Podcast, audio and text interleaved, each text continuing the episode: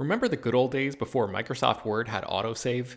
You'd type up some important document and then your computer would freeze and you'd lose hours of work just because you forgot to hit save? Well, that's what it's like going online without ExpressVPN. Every time you're connected to an unencrypted network, whether it's in an airport, a hotel, a cafe, or anywhere, your online data is not secure.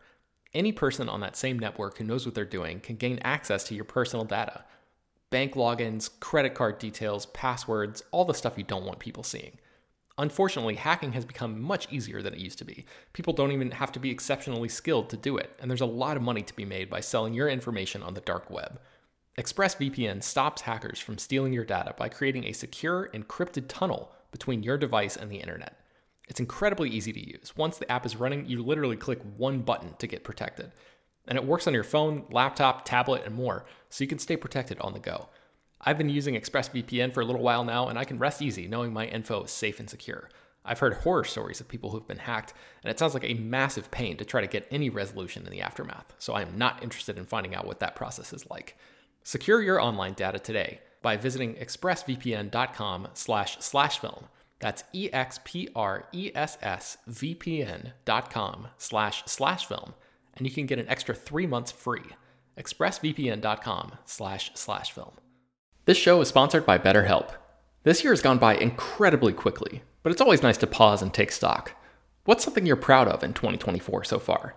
What's something you still want to accomplish this year? I know I'm guilty of falling into a routine and not always thinking about the bigger picture. But as the great Ferris Bueller once said, life moves pretty fast. If you don't stop and look around once in a while, you can miss it. So it's crucial to take a moment to celebrate your wins and make adjustments for the rest of the year. Therapy can help you contextualize your progress and set achievable goals for the next six months. As you surely know by now, it's not only for people who have experienced major trauma. Therapy is helpful in all kinds of ways, including learning positive coping skills and how to set boundaries. If you've been considering trying therapy, check out BetterHelp. It's fully online and was specifically designed to be flexible and customizable to your schedule. To get started, just fill out a brief questionnaire that matches you up with a licensed therapist, and you can switch therapists at any time for no additional charge. Take a moment. Visit betterhelp.com slash filmdaily today to get 10% off your first month. That's betterhelp, H-E-L-P dot com slash filmdaily. Hello, everyone, and welcome to Slash Film Daily for December 19th, 2017. On today's show, we're going to be looking at a bunch of news, including Alamo Drafthouse is launching a video store – Narcos gets new lead actors, Man of Steel sequel details, Star Wars The Last Jedi Backlash, Paramount sets new release dates, and how all the money in the world erased Kevin Spacey. And we'll give you trailer reactions for Mortal Engines, Greatest Showman, Ocean's 8, and The Nutcracker in the Four Realms. This is Peter Sciretta, and joining me on today's podcast is Slash Film Writers, Hoai-Tran Bui. Hey, everyone. And Chris Evangelista. Hello. Before we jump into the news, guys, uh, we got a little bit of feedback uh, from a story we reported on last week. We reported on the top rented movies on Redbox. Uh, slash film reader or, or, listener, I guess, Shane D wrote in a long email. I'll, I'll read an excerpt. He says uh, the crew, HT in particular, were very disappointed in what seemed like America's basic choices. As an avid listener and Redbox user, I would argue that these numbers are totally misrepresenting America's film prowess as a whole. My wife and I, for instance, will quickly, maybe frantically, check out the first few screens of Redbox on a busy weeknight trip to the supermarket and will frequently grab a dumb comedy or a flashy action blockbuster. Basically, uh, Shane goes to write that basically uh, the red box machine is akin to the you know the magazine rack in super uh, in the supermarket. So you know it's for dumb fun things. It's not for you know thinking. Uh, do, do you guys have any any thoughts on this? I mean, I don't disagree with him, honestly. I know I kind of came off as a little snooty when we were talking about the story, but I will go see a bad movie with my family and just kind of want to zone out and not really think about something for a night. Like I just I watched Dragon Blade with my family and it was a terrible movie, but we had a good time. Yeah, and it just seems like the supermarket. Eh, eh, he does make a good point. Like a supermarket is probably the the place where I, I remember when I was a kid and there was a, a video rental store in my supermarket. I would, you know, the family would rent the the worst stuff from that. It was it wasn't going there to rent an Oscar bait uh, movie. So, yeah. Uh, also, I'm assuming, yeah, I'm assuming that Redbox doesn't have a huge selection of movies either. that that is probably also the case. Um, so the, uh, the the selection is probably thin. But let's jump into the news. Uh, first up in the news, we are talking about video rentals. The Alamo Drafthouse is jumping into the video rental store game. This seems like a backwards move. Chris, what do we know? Yes, so in Raleigh, North Carolina, the Alamo Drafthouse is opening a new theater, and within that theater will be a store called Video Vortex, which is going to be a video rental store, and you know it'll have Blu-rays and DVDs, but it's also going to have a selection of rare VHS films that have yet to be carried over to DVD. And if you don't have a VHS player and you live in Raleigh, you're in luck because they're also going to be able to uh, rent you a VHS player to go with the tapes seems like an odd move. I mean, LA has a bunch of these. Uh, I'm, I'm sure like a lot of the major cities have video rental places that co- carry like these more rare VHS movies and DVD movies. I know Seattle has a, a big one. Uh, New York has a big uh, uh rental place that has stuff like that. Um, it just seems like is is a market like Raleigh like really itching to you know get some obscure horror movie on VHS. Yeah, I, I don't really know much about Raleigh. Um, maybe this is like a test run and they're going to see if it does well there and then they'll try it elsewhere. I really don't know. It's it's very strange that they chose this specific location to try it out in. Yeah, for sure. Uh, next on the news is uh, Netflix's Narcos has recast the leads for season four. HD, what do we know? So Netflix has announced that Diego Luna and Michael Pena will be the new leads in Narcos, uh, starting with season four. And Pedro Pascal is no longer going to be the leading star. It's unclear whether Pedro Pascal, who's played the lead DEA, DEA agent for the past two seasons after Boyd Holbrook sort of stepped down after season two, uh, it's unclear whether Pedro Pascal will continue to be on the show or not, or whether he's just been relegated to supporting role. But it's now Diego Luna and Michael Pena who are going to be the new leads for Narcos. I'm not sure if either of you have been watching this show, but I, I love the first two seasons that concentrated on uh, Pablo Escobar. And this show's problem, I think, has always been finding interesting enough leads. Like the the story of the villain of this show has always been way more interesting than the show uh, than the story of the you know the DEA agents. So, uh, but this seems like a major upgrade in cast. Uh, in HT, you haven't seen this show. It, it, are these new leads enough to get you interested? It might be. I'm a big Diego Luna fan, and I, I, kind of have heart eyes whenever I see him. So I, I might watch it now because of him. It's it's intriguing enough for me to take to pique my interest. Well, I would highly recommend at least the first two seasons of Narcos if anybody has not watched them. Uh, they are fantastic television. Um, moving on. Mark Millar has uh, shared with us uh, the details on the Man of Steel sequel that never was. Chris, what do we know about this? Yeah, so uh, a few months ago, there was a rumor going around that Matthew Vaughn, the director of the Kingsman films, uh, was one of the names that Warner Brothers was considering to direct a possible Man of Steel sequel. And apparently that's true because Mark Millar confirmed that uh, a few months ago, Matthew Vaughn called him up and said, Warner Brothers really wants me to do Man of Steel. Will you help me with it? But the problem with that is Mark Millar just signed this exclusive deal with Netflix for his, uh, you know, his comic books and all that stuff. So he can't really work with anyone else right now. So he basically turned it down. And it just seems like Matthew Vaughn has walked away from the project at this point. Um, uh, they asked him, you know, what would the film be like? He didn't give any plot details, but he basically said over and over again it would be a massive, uplifting, hopeful thing. And he kept hammering home the point that if they had made this sequel, they would have focused on it, making it fun, quote unquote, which is something a lot of the, the DCEU films have had uh, some trouble with. I mean, it sounds like Mark Millar knows what people want to hear, and he's just saying it. Uh, but uh, you know, it, it seems like it, it's something that we wouldn't wouldn't have gotten either way because you know he has to deal with Netflix.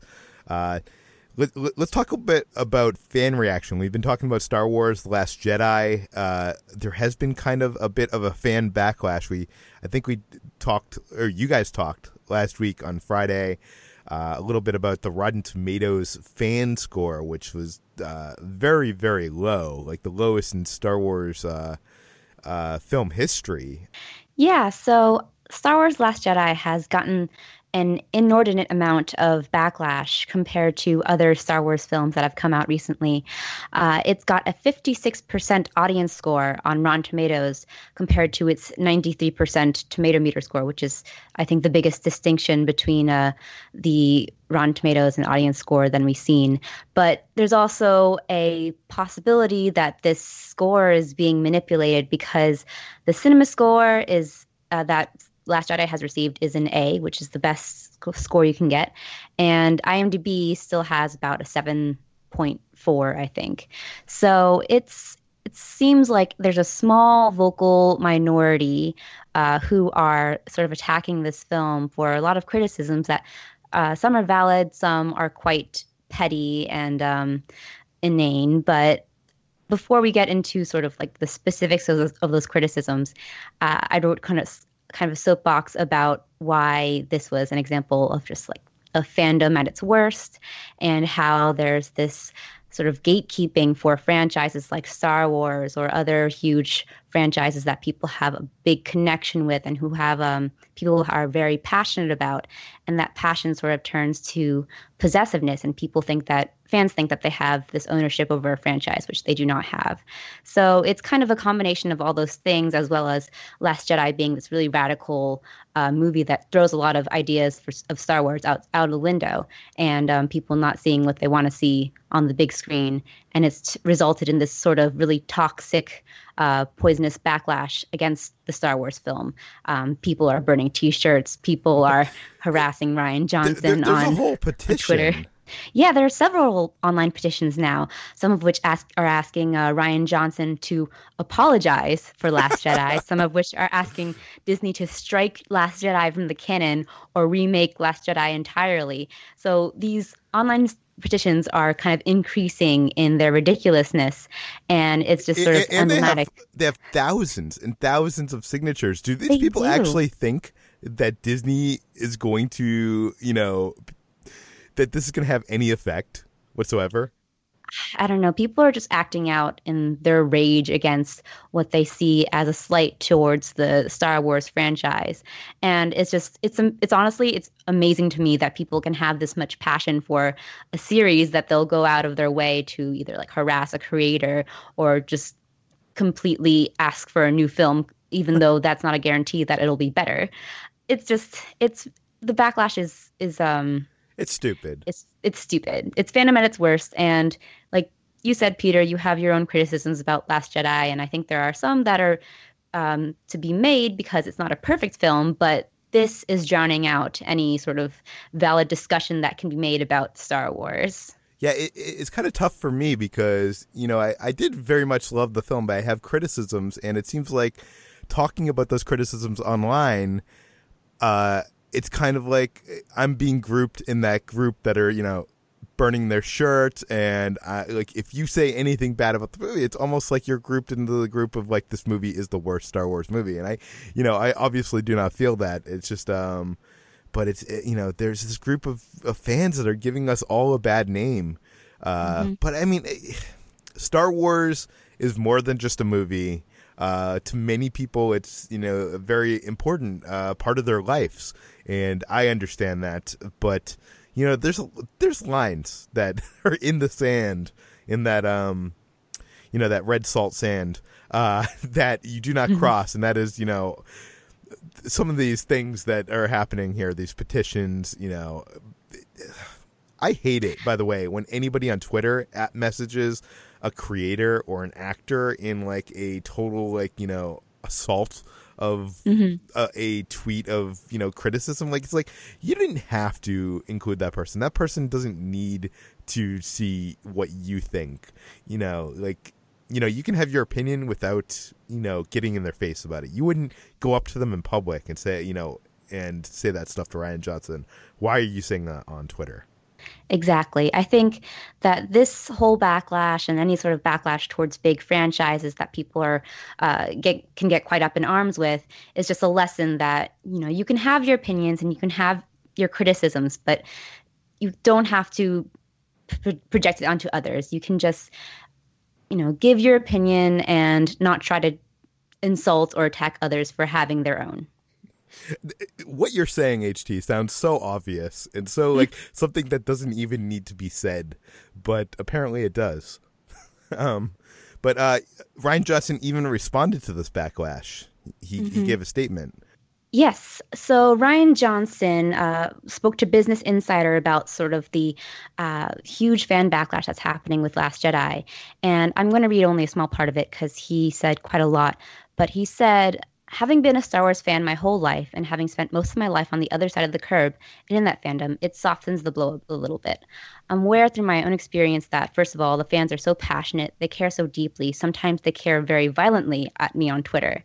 But it's because they care about these things, and it hurts when you're expecting something specific and you don't get it from that something you love. Uh, it always hurts, so I don't take it personally if a fan reacts negatively and lashes out on me on Twitter. That's fine. It's my job to be out there for that.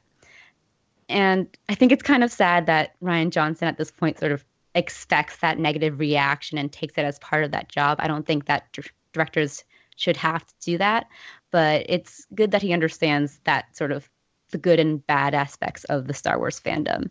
And he later says that most of the reactions that he's gotten to The Last Jedi, like 80% of the um, responses he's gotten on Twitter are positive, and uh, that he wants to stick by his sort of his own creative vision and not have to just give fans what they want because every fan wants something different. He's such a classy, smart, nice guy, and everything he's saying is the exact way that someone should respond to this, uh, if they had to respond. And it, it's it's just a, a pleasure to see uh, his reaction is what it is. Um, but let's move on. Yesterday, when we were recording the podcast, uh, some news broke out that Paramount had set a slate of a ton of movies.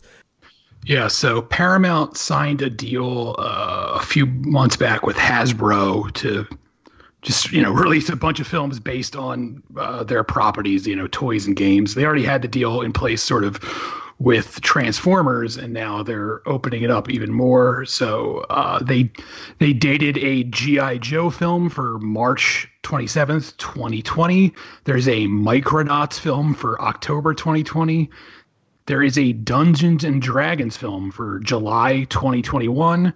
And then there's an untitled Hasbro film for October 2021. So that could be literally anything, any of their properties. I mean, I think now that Paramount has a long term deal with Hasbro, I think the smartest thing to do, or I'm not sure the smartest thing to do, but the the most Hollywood thing to do is to create a Hasbro connected cinematic universe and have you know the GI Joe movie connect with Transformers and the Micronaut. Do you know what I mean? Like, I I think if it has Paramount, uh, th- th- that probably is the the direction to go in, right? They had they had actually talked about creating a a shared GI Joe universe a little while back, so I wouldn't be surprised if that is what they're going to do with this. I don't I don't think anyone in the world needs a shared GI Joe universe. I'm just going to say that, but I, I'm sure that is what's going to happen. Yeah. Um, moving on, uh, we all the money in the world is coming out. Of course, they have replaced Kevin Spacey in that movie. Chris, you wrote an article explaining how that happened. Yeah, so it's a it's a pretty detailed article, so I encourage everyone to go check it out at slashfilm.com. But it's basically just a, it was a race against the clock where after after the allegations came out against Kevin Spacey, the producers of the film had a meeting and they tried to figure out what to do and they decided, you know, it's best to just release it as is. They thought delaying it would cause even more problems and they were originally just going to release it as is with Spacey still in the film. But then Kevin Spacey, uh, I'm sorry, uh, Ridley Scott and his producers came back and said, "We're going to reshoot all of Spacey's scenes with a new actor." And uh, Tom Rothman at Sony told them he thought it was impossible. He thought there was no way to get it done. But Ridley Scott uh, hired Christopher Plummer, and they reshot all his scenes, all of Kevin Spacey's scenes, in nine days. And now the film is pretty much going to open on schedule as planned, which has never happened before. This is an unprecedented story in Hollywood. In HT, you saw the movie last night. Yeah, I went to a screening of it, and the the Christopher Plummer scenes are actually quite seamless.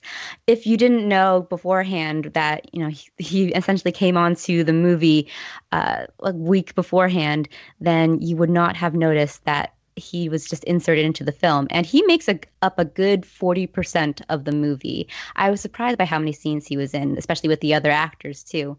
Um, i kind of assumed most of them would be off on his own but he is a prime sort of character in the film and a lot of it is about him.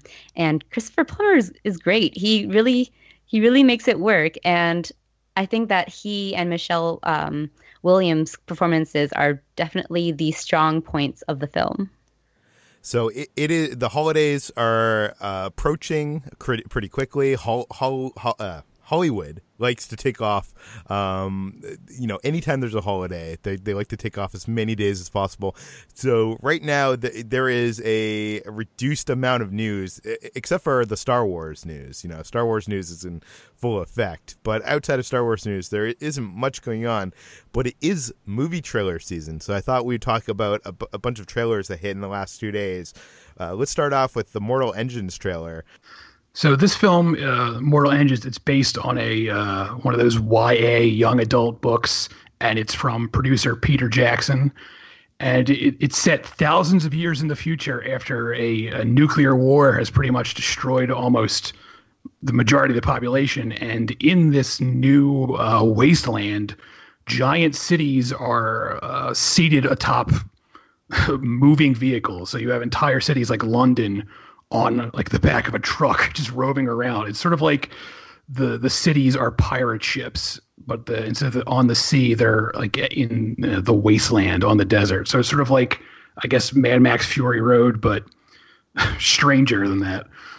And I, you know, when I first heard the concept for this movie, I I had no idea how they were gonna, you know, visualize this in a on on the big screen. But seeing this trailer, which is an awesome teaser trailer. Like this is what I want from teaser trailers. Um, it you know really gave you a sense of like what that means to be like a mobile city. It it looks kind of cool. Uh, yeah, I mean.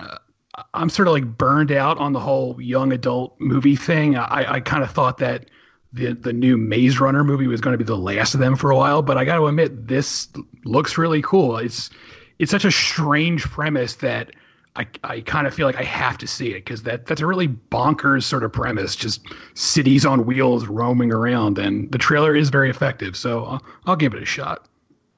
HT, do you have any thoughts on this trailer? Um, nothing that you guys haven't said. It, it, the visuals are really impressive, and while we don't see much of what else happens, it's just kind of about this bonkers premise of cities on wheels, and uh, it does look very cool, and I'm intrigued. I love the the concept of these cities like swallowing up like eh, you know the things around it. Um, I'm very, I'm actually very interested to see this now. I thought, uh, you know, I probably wouldn't have been. Uh, what I did watch a little bit of a Christmas story live the other night. I only got, uh, I think, half an hour into it. Um, it was not as a fan of the the movie, I, I did not uh, enjoy the it, that much. Although I did appreciate uh, the production value that they are able to accomplish on the Warner Brothers backlot in this uh, kind of live production. But one one trailer during that uh, presentation is they they did a live trailer for The Greatest Showman. Uh, the movie starring Hugh Jackman as P.T. Barnum, as Zac Efron, uh, Zendaya is how you pronounce her name. Zendaya, I think. Zendaya, yeah. Zendaya. I don't know. People keep on telling me I'm pronouncing it wrong, so I don't know. Um, but uh, the I, I just love the idea that I think this is probably the first time ever that they've had a live movie trailer. So I didn't watch it live, but uh, it is being touted as the world's first live movie commercial. So it de- probably is that case. Um, so this was a two and a half minute TV spot in which Hugh Jackman, Zendaya, Zac Efron, and um, Settle performed their the musical number "Come Alive" on the stages of the Warner Brothers Studios in Burbank, and they were backed up by 150 dancers, and it was all done in I think in one take. So it's a very impressive feat uh, just to do that. So um, it was it was uh, it was good. It was like it was very impressive, and I think that it was aided by the fact that all uh, four of the performers were um, very well versed in performing live and doing um, big set pieces like this. So it was it was very well done. We we have more of these live musicals happening every year. Uh, Chris, I'm wondering what what are your thoughts on this, and do you think that this might become a trend that, like you know, in in future live airings of these musicals, that we might see, you know, a live scene from you know whatever the next you know Mary Poppins movie is, or like is that going to be a thing? I guess it really just depends on the overall reaction to this. I mean, people are talking about it, so there seems like there's a lot of buzz about this specific live trailer. So I feel like if it goes over well enough, people will try it again. I mean, you know, I, I don't have a lot of interest in The Greatest Showman as a film. Uh, I like musicals. I tried to listen to some of the songs from the, the film. I haven't seen it yet, but I listened to some of the songs. I didn't really like any of them, but I appreciate this sort of go for broke approach to selling the film. I mean, Hugh Jackman always seems like an actor who's willing to just go above and beyond to sell whatever it is he's doing. So I do appreciate that, you know, they're they're trying here. That that's that's more than I can say for a lot of movies that just sort of release their films with a whimper rather than a bang. Oh, for sure. And uh, next up on the list is Ocean's 8.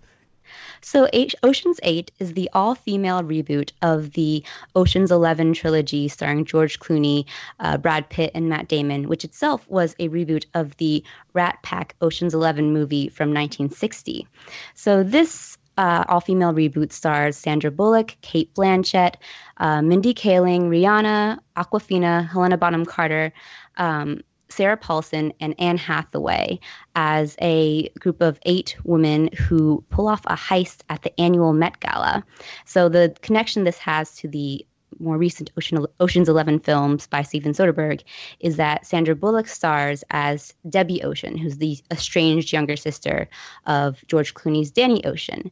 And in this trailer, we see her just getting out of prison, and um, so she's along the same sort of criminal heist family as her brother is. And she assembles her team to rob the jewels off of the neck of Anne Hathaway's character during the Met Gala. So it's very sleek, it's very, very fun and snappy, and it's it seems like a a very uh, very good reboot to the Ocean's Eleven trilogy. Yeah, I, I love how well. First of all, this female cast is amazing. Uh, I I love how uh, they decided to take a more like suburban take on this instead of setting it in in like a really flashy international setting. Um, and uh, you know, I saw some uh, comments on Twitter and on the site of people like you know being like, like, I don't understand why they're doing this. Like, why are these actresses basically playing themselves? Like, did do, did these people that are criticizing this ever see Ocean's Eleven? I mean, it was basically George Clooney and Brad Pitt playing themselves, right? Like, that, that's the yeah. fun of it. So, yeah, that original trilogy was very much the sort of celebrity personified sort of heist thriller that wasn't quite you know, it was very fantastical and escapist, but in the way that we sort of love our Hollywood stars and their images. Yeah, and uh, right, and the the same could even be said for the original. Like when people when people went to see movies with the Rat Pack, they weren't interested in their acting powers. They just wanted to see those cool guys up on the screen. They weren't like, "Oh, what a great performance from Frank Sinatra." That's not how people approach the original. So yeah. that's a that is a strange complaint. Yeah, it is a very strange complaint. Chris, what did you think of this trailer? Oh, I, I loved it. I mean, I've been excited for this since they announced it. I love this cast, especially uh, like Cate Blanchett. I'm a huge Cate Blanchett fan. Um, And even though I was already excited for it, the trailer actually impressed me more than I was expecting. It looks a lot more stylish than I thought it would be. And I mean, like, from a cinematography standpoint, like, it actually looks like they went all out to try and make this look really like a cool sort of movie. You know, I, I was expecting more of like a point and shoot sort of look that a lot of comedies adopt now, and it doesn't look like they're actually going for that here. So uh, I, I'm pretty impressed. Next up on the list is the Nutcracker in the Four Realms. Uh, Chris, tell us about this movie. Yes, so this is a new Disney film, and it's you know it's taking the Nutcracker story, which you know was a, originally a short story and then got turned into a ballet, and it, it's basically uh, attaching a sort of Chronicles of Narnia sort of vibe to it, where they're turning it into this fantasy epic. And the trailer, you know, it's fine. It's it's a stylish trailer. It it looks a lot like um, the Alice in Wonderland films Disney made. It also looks a lot like the the new Beauty and the Beast live action remake. Um, I'm sure someone will like this movie. It's it's definitely not for me. It, it's strange. I saw a lot of people on Twitter excited for this movie, and to me, exactly what you said. It looks like uh, Tim Burton's Alice in Wonderland meets the new Beauty and the Beast, which is not a combination I am excited about. I uh you know, I love that Nutcracker song. Uh, you know, if I had a Christmas playlist, it would be on there but I, as a kid, I remember being taken to that musical and, you know, having to watch the musical on TV and whatever. I just hate that musical. I, I just have no interest in the story. HT, are you at all excited for the Nutcracker? Well, I have sort of personal ties to the Nutcracker Ballet because I used to do ballet when I was young uh, for a good 10 years, I think, actually. And I did, you know, your requisite Nutcracker plays every now and then. And I think the last time I was, I think I was one of the mice. I can't remember. I was like eight years old, and my only job was to scamper around. But I really enjoy the story, and I have a, a, a great affection for the Nutcracker. And this isn't, you know, the Nutcracker and the Mouse King um, story that I recognize. The fairy tale itself is actually quite dark and kind of has a sort of kidnapping um, sort of twist on it. And this one is more of an adventure story. It's all very epic and fantasy like, like you were like you guys were saying. And um, I don't know. I don't I don't find that very fascinating and that does it for the trailers. Uh, as I said before, news is starting to calm down this week. I'm not sure how many episodes of Slash Film Daily we will be releasing this week. Uh, we do do have a banked show with our best, uh, our favorite Christmas movies that will play at some point. Um, but if if for some reason you don't get an episode one of these days, it's probably because you know Hollywood has shut down. Uh, you can find more of all the stories we mentioned today at SlashFilm.com. You can find Slash Film Daily published every weekday, uh, or almost every weekday, on iTunes, Google Play, Overcast, and SlashFilm.com, all your popular podcast apps. Uh, you can send us an email at peter at slashfilm.com. Uh, please go to iTunes, give us a rating, give us a review, and uh, thanks for all the kind words. And we hope you have a good holiday. We'll see you tomorrow.